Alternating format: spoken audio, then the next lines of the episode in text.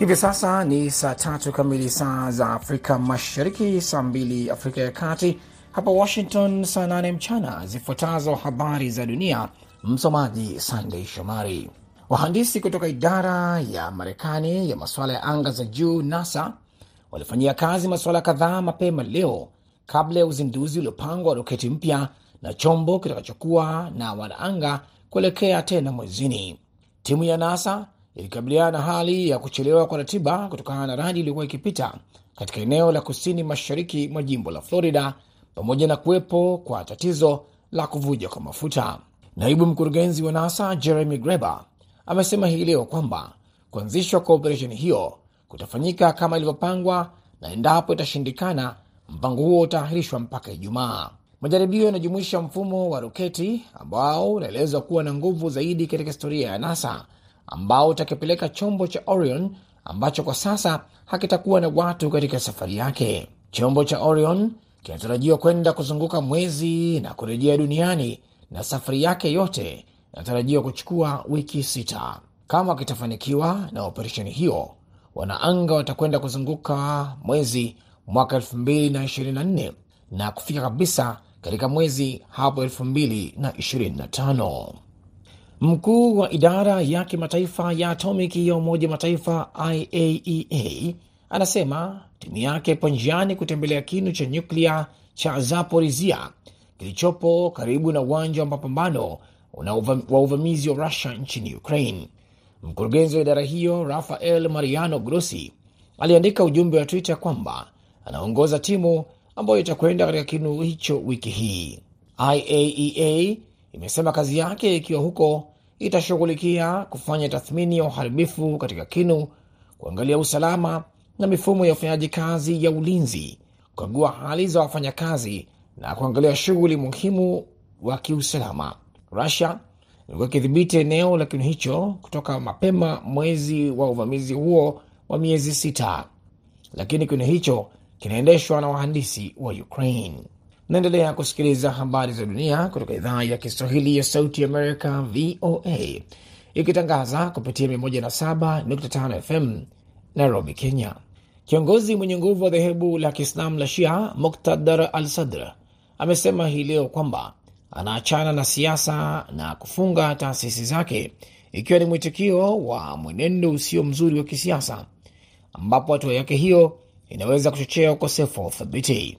Katika taarifa aliyoitoa katika ujumbe wa Twitter akiwakosoa viongozi wenzake wa kishia kwa kutounga mkono wito wake wa mabadiliko, alitangaza kwamba sasa anajitoa na masuala hayo ya kisiasa.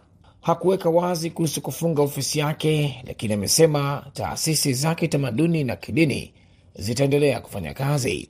Sadra huko nyuma amewahi kutoa tangazo kama hilo, licha ya kwamba hali ya sasa ya kisiasa inaonekana kuwa ngumu kukabiliana nayo ikilinganishwa na kipindi cha nyuma. Mvutano wa sasa baina ya Sadr na wapinzani wake wa kishia imeifanya Iraq kutokuwa na serikali kwa kipindi kirefu. Na mwanahabari wa Kimarekani mwenye asili ya India ambaye pia hutengeneza makala za televisheni amekataliwa kuingia India akiwa na familia yake baada ya kuwasili uwanja wa ndege New Delhi wiki iliyopita. Angad Singh ambaye hutengeneza nakala za televisheni za kituo cha Vice News aliwasili India kwa ajili ya kuwasalimia ndugu na jamaa, akiwamo mama yake pamoja na bibi na babu yake, wakati alipokataliwa kuingia India na maafisa wa idara ya uhamiaji katika uwanja wa ndege wa nyumbani kwa mama yake. Alisema anga lililowasili katika uwanja wa kimataifa wa Gandhi akitokea Marekani majira ya saa mbili na nusu usiku siku ya Jumatano. Alimweleza mama yake Gurmit Kaur kwa njia ya ujumbe wa simu. Mwanahabari huyo ambaye ana uraia wa Marekani ameitembelea India mara kadhaa na amewahi kutengeneza nakala za siku za nyuma kuhusiana na masuala ya maandamano ya wakulima, janga la COVID-19 na maandamano ya Waislamu wa Kashmir. Hizo zilikuwa habari za dunia kutoka Washington DC. Jina langu ni Sandey Shomari. Endelea kusikiliza katika kipindi chetu cha Kwa Undani na BMJ Muridhi. Kwa heri kwa sasa.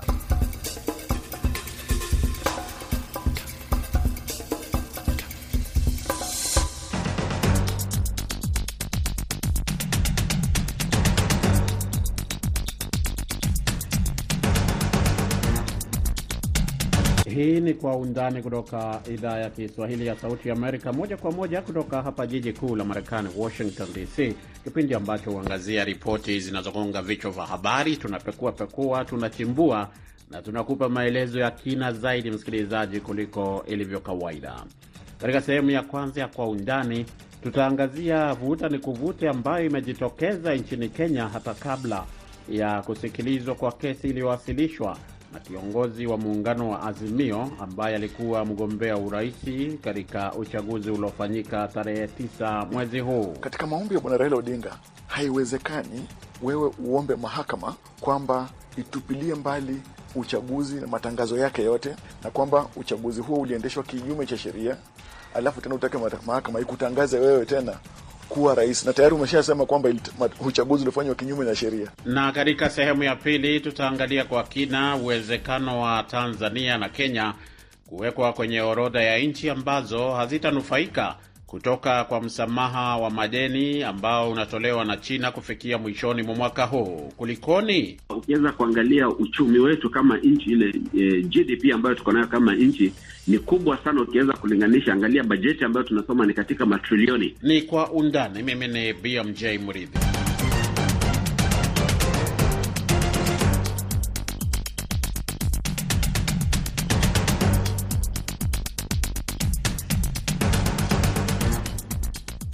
Naam, kama nilivyokueleza katika utangulizi wangu ni kwamba kwenye sehemu hii ya kwanza ya Kwa Undani, mwandishi wetu wa Nairobi Huba Abdi ametuandalia ripoti kuhusu namna viongozi wa kisiasa nchini Kenya wanaendelea na shutuma za ni nani aliyefanya nini katika kuathiri matokeo ya uchaguzi wa uraisi, wakati mahakama ya juu katika taifa hilo ikianza kusikiliza kesi iliyowasilishwa na kiongozi wa muungano wa Azimio ambaye alikuwa ni mgombea uraisi katika uchaguzi, huku nao uamuzi ukitarajiwa kutolewa Septemba tano. Kwako Huba Abdi.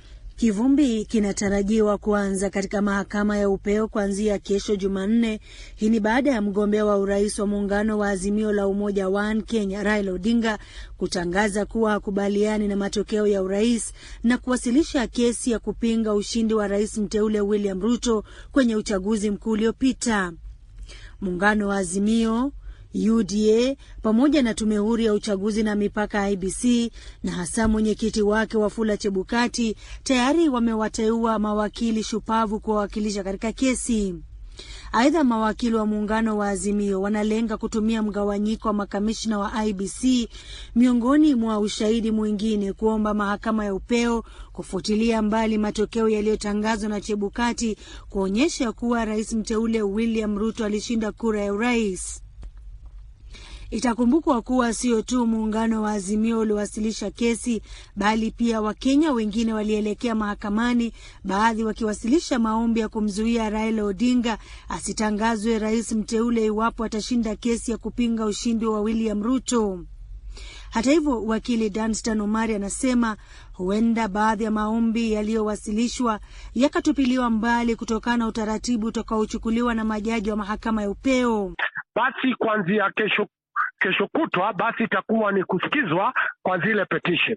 Kumbuka katika zile rules za kusikiza presidential petition, ushahidi unakuwa kwa vidavit na zile submissions maandishi ya mawakili yanapowekwa pale, basi ule majaji wataweza ku, ku, kuandika na kupeana uamuzi wao. Kwa hivyo Wakenya wangojee kwamba kesi itakapoanza kusikizwa kidogo hawatapata na zile mbwembwe za mawakili kupiga tarumbeta.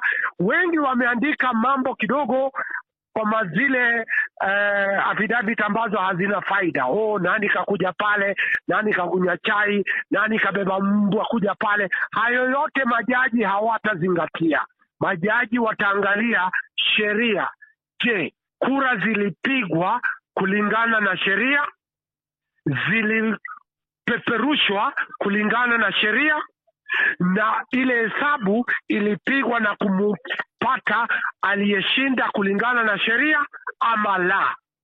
Lakini kabla ya kuanza kwa kesi, mvutano unashuhudiwa katika kile ambacho sasa kinachukua mkondo tofauti kabisa usiotabirika na unaozidi kuwa changamoto zaidi, huku kidole cha lawama kikirushiwa kutoka sehemu moja kuelekea nyingine. Katika hati yake ya kiapo, kamishna wa IBC Abdi Gulie alidai kuwa makamu mwenyekiti wa tume hiyo Juliana Cherera alijaribu kushawishi matokeo ya kura ili kuandaa duru ya pili, huku akiongeza kuwa baadhi ya viongozi kutoka kwa muungano wa Azimio walikuwa wanawafuata usiku kuwa rai na kumtaja Rafael Tuju na aliyekuwa seneta wa Busia Amos Wako kuwa miongoni mwa wakuu wa muungano wa Azimio waliojaribu kuishurutisha tume ya IBC kumtangaza Raila ili kudumisha amani. Hata hivyo, mkurugenzi mtendaji wa Azimio One Kenya Rafael Tuju amekanusha madai ya mwenyekiti wa tume huru ya uchaguzi na mipaka IBC Wafula Chebukati na kamishna Abdi Gulie kwamba alitaka matokeo ya urais yadhibitiwe. Akizungumza katika kikao na wanahabari, Tuju alisema Chebukati alikuwa amepanga kukutana naye kwa siri. Suala hili la mvutano baina ya wakuu wa muungano wa Azimio na tume ya IBC limewaacha Wakenya na hisia kinzani. Vipi kabla ya kesi kuanza, walalamishi na washtakiwa wameanza kulumbana lakini wakili Danston Omari anaeleza kuwa Kenya ni nchi yenye demokrasia na wana uhuru wa kuzungumza. Taifa la Kenya ni taifa la demokrasia, kinyume na mataifa mengine. Kila mtu ana uhuru wa kurusha cheche zake, bora zile cheche sio cheche za kuandika, za kuleta chuki ya kabila, chuki ya vitu vyovyote. Kumbuka wale ni wanaharakati wa siasa, ndiposa hujaona polisi wakiwashika, sababu taifa la Kenya lina uhuru wa watu kuzungumza vile wanavyozungumza. Hakuna chochote kilicho pale. Kama umetukanwa, basi utakwenda kotini kwa ile kosa la defamation, lakini kwa sasa zile cheche ni tarumbeta ambazo majaji hawatasikiza. Mwenyekiti wa tume huru ya uchaguzi na mipaka ya IBC Wafula Chebukati katika hati yake ya kiapo amewataja maafisa wakuu serikalini waliotaka kupotosha matakwa ya wananchi katika ukumbi wa Bomas wakati wa kutangazwa kwa matokeo ya urais. Chebukati anasema takriban saa nne asubuhi ya tarehe iliyotajwa wajumbe wa kamati ya ushauri wa usalama ya kitaifa walifika kumwona pamoja na makamishna wengine katika kituo cha kitaifa cha kuhesabu kura cha Bomas na kumtaka ahakikishe kurudiwa kwa uchaguzi ikiwa angeweza kumtangaza Raila Odinga kama mshindi wa moja kwa moja katika uchaguzi wa urais wa mwaka elfu mbili ishirini na mbili. Katika hati yake ya kiapo ameorodhesha majina ya wajumbe wa NSAC ambao waliwakilishwa katika mkutano huo, akiwemo katibu mkuu tawala katika afisi ya rais Kennedy Kihara, wakili mkuu Kennedy Ongeto, inspekta jenerali wa polisi Hilary Mtiambai na jenerali Francis Omondi Ogola, naibu mkuu wa ulinzi.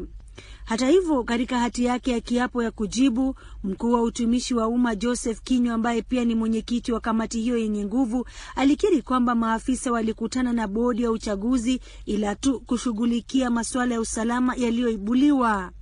Mtaalam wa masuala ya usalama Simiyu Weirunga ameiambia VOA kuwa ni kawaida kwa wajumbe wa kamati ya ushauri wa usalama kabla ya matokeo ya kura za urais kutolewa kwa maafisa wa usalama kuwepo katika eneo hilo. Uh, wale tunaohusika na mambo ya kisheria na amini usalama ni kwamba wakati rais anataka ako karibu kutangazwa yule ambaye ameshinda kiti, National Security Advisory Council huwa inatuma, sio wote wanaenda, lakini huwa inatuma eh, viongozi kadhaa wanaenda wanaongea na mwenyekiti kabla hajatangaza, kwa sababu Kenya inajulikana kwamba wakati wote tuko na uchaguzi wa urais, matatizo ya kiusalama huwa yanaweza kutokea hapo tu ambapo mwenyekiti ama amene mshindi anatangazwa. So sio jambo geni, na mimi najua hii ni kujitetea, watu wanajitetea, lakini ukweli wa mambo ni kwamba limekuwa likifanyika tangu 2007 lakini kama ni kweli yako na ushahidi kwamba walienda na wakajaribu kumshawishi abatili yale ambayo yeye alikuwa anataka kutangaza, hilo litakuwa ni jambo mbovu sana kwa usalama wa Kenya. Kama ni kweli walijaribu, then hayo ni makosa. Hii siyo mara ya kwanza kinara wa ODM Raila Odinga anawasilisha kesi katika mahakama ya upeo kupinga uchaguzi wa urais. Lakini je, ni mambo gani yataangaziwa na mahakama ya upeo ili kuamuru uchaguzi mpya au kusema uchaguzi ulikuwa sawa na wa halali? Javas Bigambo ni mtaalamu wa masuala ya utawala. Swala la msingi sana katika petition ya bwana Odinga ni jinsi ambavyo kura zilijumuishwa katika vituo vyote vya kupiga kura. Jambo lingine kwamba kwa sababu kaunti uh, kama ya Kakamega na Mombasa hawa kupiga kura kwamba iliathiri kura ambazo bwana Odinga angepata kwa sababu hizo anazitambua kama, kama, kama ngome yake, lakini uh, kisheria hiyo sio fact, hiyo ni assumption, kwa sababu huwezi sema kwamba kwa sababu uh, kuna sehemu fulani ni ngome yako kwamba watu wote ambao walijisajili kupiga kura pale basi ilistahili wakupigia wewe. Kwanza hauna ushahidi wa kutosha kwamba kweli wangekupigia wewe. Pili, tumeona kwamba katika uchaguzi huu jinsi ambavyo wananchi wamepiga kura, kwanza hawakujitokeza kwa wingi. Pili, kuna jinsi ambavyo ushawishi wa wengine uliweza kupunguza umaarufu wa wengine katika sehemu tofauti tofauti. Kwa hivyo hiyo uh, iweze kushukuliwa kisheria kwamba hivyo ndivyo mambo yalivyo. It's not a fact, lakini ni assumption na sheria na, na ukiangalia katika sheria ya ushahidi ya Kenya pamoja na majukumu wa, ya mahakama ya upeo kama Supreme Court of Kenya haishawishiki na assumptions, inashawishika kitu cha kwanza na facts, pili na ule ushahidi wa kutosha. Ina oh, mambo mawili tu ambao ama uamuzi wa aina mbili ambayo inaweza toka peke yake. Uamuzi wa kwanza ni huu kwamba uchaguzi ulikuwa wa haki ama uchaguzi haukuwa wa haki na kweli. Kama ni wa haki na kweli, basi yule ambaye ametangazwa kama rais mteule ata uh, kula kiapo kama rais. Kama si ya haki na kweli, katiba ya Kenya jinsi inavyoongoza mahakama ya upeo ni kwamba itafutilia mbali matokeo ya uchaguzi huo. Kwa hivyo kama kuna mtu anakusudia kwamba mahakama ya upeo itamuidhinisha bwana Raila Odinga kama sasa rais mteule, itakuwa ni vigumu sana, haiwezekani. Tayari kinara wa ODM Raila Odinga anasema ana imani kuwa mahakama ya juu itakubali maombi, akisema kundi lake lina ushahidi thabiti katika kesi ya kupinga kutangazwa kwa mpinzani wake William Ruto kuwa rais mteule kufuatia uchaguzi wa Agosti 9 na japo Odinga anasema ataheshimu matokeo ya uamuzi wa mahakama, Javas Bigambo amegusia baadhi ya dosari katika kesi iliyowasilishwa na Odinga.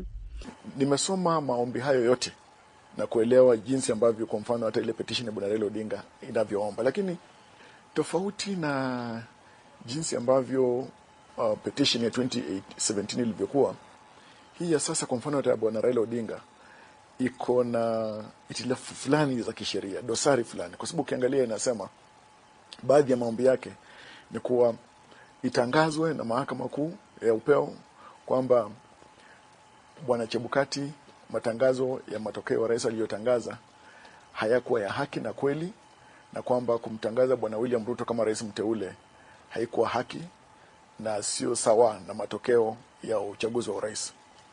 Pili, anaomba kuwa matokeo hayo yaweze kufanya kujumuishwa tena upya ili waweze kujua kwamba ni nani haswa aliyeshinda.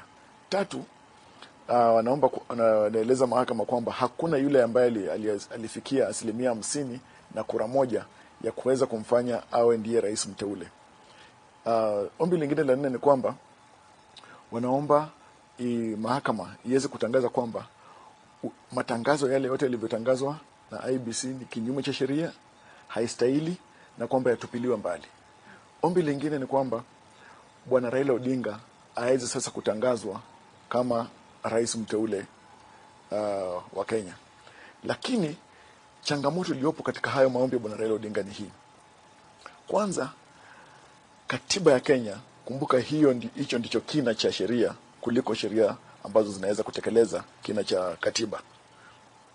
Inaeleza kwamba kwanza ni lazima mtu apate asilimia hamsini na kura moja ya kura ambazo ziliweza kupigwa na kukubalika. Pili, katika maombi ya bwana Raila Odinga haiwezekani wewe uombe mahakama kwamba itupilie mbali uchaguzi na matangazo yake yote, na kwamba uchaguzi huo uliendeshwa kinyume cha sheria, alafu tena utake mahakama ikutangaze wewe tena kuwa rais, na tayari umeshasema kwamba uchaguzi ulifanywa kinyume na sheria. Kwa hivyo kuna changamoto hapo, hawakufikiria vizuri. Lakini katika suala la Odinga kutaka mahakama imtangaze mshindi, wakili Danstan Omari anasema huenda mahakama ikamtangaza iwapo kura zitahesabiwa. Sio Rai, sio Raila Odinga anataka, ni sheria za Kenya. ishafanyika kule Makueni. Kalembe Ndile wakati kura zake zilizohesabiwa zilipatikana kwamba alikuwa na kura nyingi, ule aliyetangazwa akanyang'anywa ile tikiti na Kalembe Ndile akapewa. Kwa hivyo sheria inakubaliana kwamba iwapo utasema kwamba mimi katika hii box kura zangu ziko hapa milioni tatu, mkizihesabu mimi nitakuwa mshindi. Koti ikifungua ipate ni ukweli, itakutangaza kama mshindi. Hiyo ndio sheria ya taifa la Kenya. Ombi ambalo liliwasilishwa na muungano wa Azimio pamoja na wengine itasikilizwa na jopo la majaji saba. Jaji hao ni Jaji Mkuu Martha Koome, naibu jaji mkuu Filomena Mwilu, William Ouko, Mohamed Ibrahim, Smokin Wanjala, Njoki Ndung'u na Isaac Lenaola. Majaji hao aidha, kuanzia kesho Jumanne, watatoa taratibu ambazo zitafuatiliwa kwa kusikizwa kwa kesi. Hoba Abdi, VOA Nairobi. Asante sana Huba Abdi kwa ripoti yako hiyo. Msikilizaji, Huba Abdi anatukamilishia sehemu ya kwanza ya kipindi Kwa Undani, lakini naomba usiondoke, kwa sababu tutarejea hivi punde na sehemu ya pili ya kipindi hiki.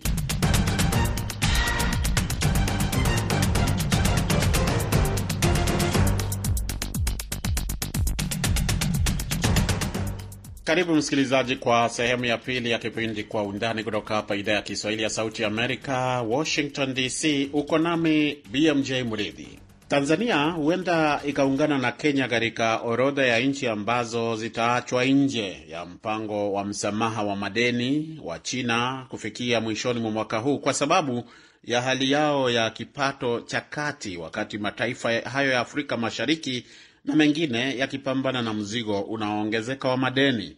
Waziri wa mambo ya nje wa China Wang Yi ametangaza kuwa nchi hiyo yenye uchumi wa pili kwa ukubwa duniani itasamehe mikopo ipatayo ishirini na tatu isiyo ya riba kwa mataifa kumi na saba ya Afrika, lakini ambayo hayajatajwa isipokuwa kuelezwa tu kwamba ni kati ya nchi zenye uchumi wa chini zaidi duniani. Wiki iliyopita mamlaka ya China mjini Nairobi ilisema kwamba Kenya ambayo inatatizika na deni la zaidi ya trilioni 8.6 pesa za Kenya, ni shilingi za Kenya, ambazo ni sawa na dola bilioni 72.26 kufikia leo, iliachwa nje ya mpango huo kwa sababu inaainishwa kama ya kipato cha kati. Tanzania pia ilivuka kutoka hali ya kipato cha chini hadi cha kati mnamo Julai mwaka 2020 baada ya kuwa na ukuaji endelevu wa uchumi kwa zaidi ya miaka 20. Uganda, Rwanda na Burundi zimeainishwa kama nchi zenye kipato cha chini na hivyo basi zitafaidika kutokana na mpango huo.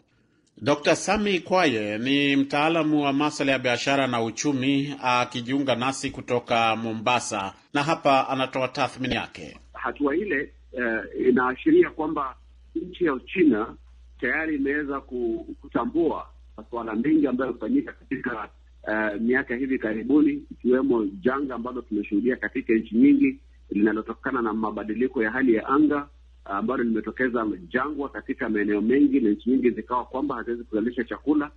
Vilevile kumekuwa na matatizo ambayo yaliweza kutokana na kirusi cha COVID kumi na tisa ambacho kimefanya ikawa vigumu kwa nchi nyingi kuweza ku uh, endeleza ukuzi wa uchumi wao.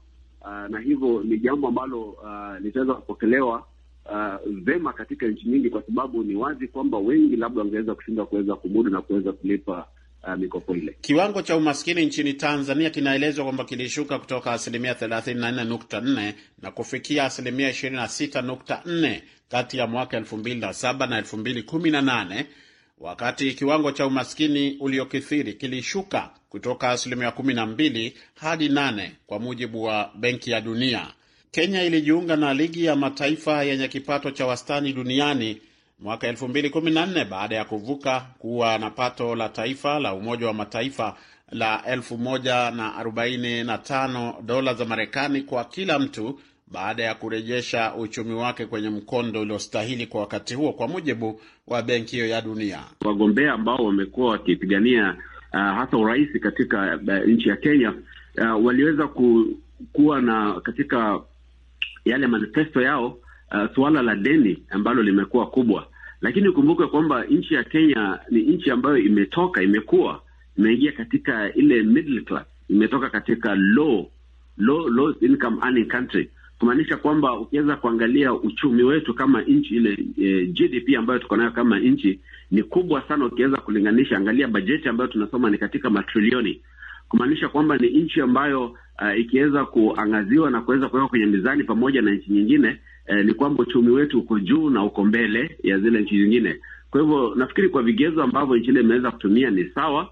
Uh, uh, itabidi basi viongozi waweze kujimudu na kuona ni kuona ni vipi wataweza kutumia uh, uchumi wao na rasilimali ambayo tayari wako nayo kuweza kukuza uchumi wao wenyewe na kuweza kulipa madeni ambayo tuko nayo. Beijing ilitoa tangazo la mpango mpya wa msamaha wa deni tarehe kumi na nane mwezi Agosti wakati wa mkutano wa ushirikiano kati ya China na Afrika uliolenga kuimarisha uhusiano na washirika wake katika bara hilo. Kulingana na IMF, China sasa ndiye mkopeshaji mkuu rasmi katika zaidi ya nusu ya nchi za mpango wa kusimamisha ulipaji wa madeni kwa muda ujulikanao kama DSSI, na kwa hivyo itakuwa na jukumu muhimu katika urekebishaji wa madeni kwa uchumi huo. Takriban asilimia 60 ya nchi sabini na tatu ambazo zinastahiki kuwa kwenye mpango huo wa DSSI ziko katika hatari kubwa ya madeni. Takriban nchi nyingine ishirini zimeonyesha ukiukaji mkubwa wa viwango vinavyotumika vya hatari ya mikopo, na nusu yao pia wana akiba ya chini. Kuongezeka kwa mahitaji ya jumla ya kifedha au mchanganyiko wa hizo mbili kufikia mwaka huu elfu mbili ishirini na mbili na Beijing imeimarisha ushirikiano wake na Afrika kupitia ushirikiano katika maendeleo ya miundombinu na nishati safi.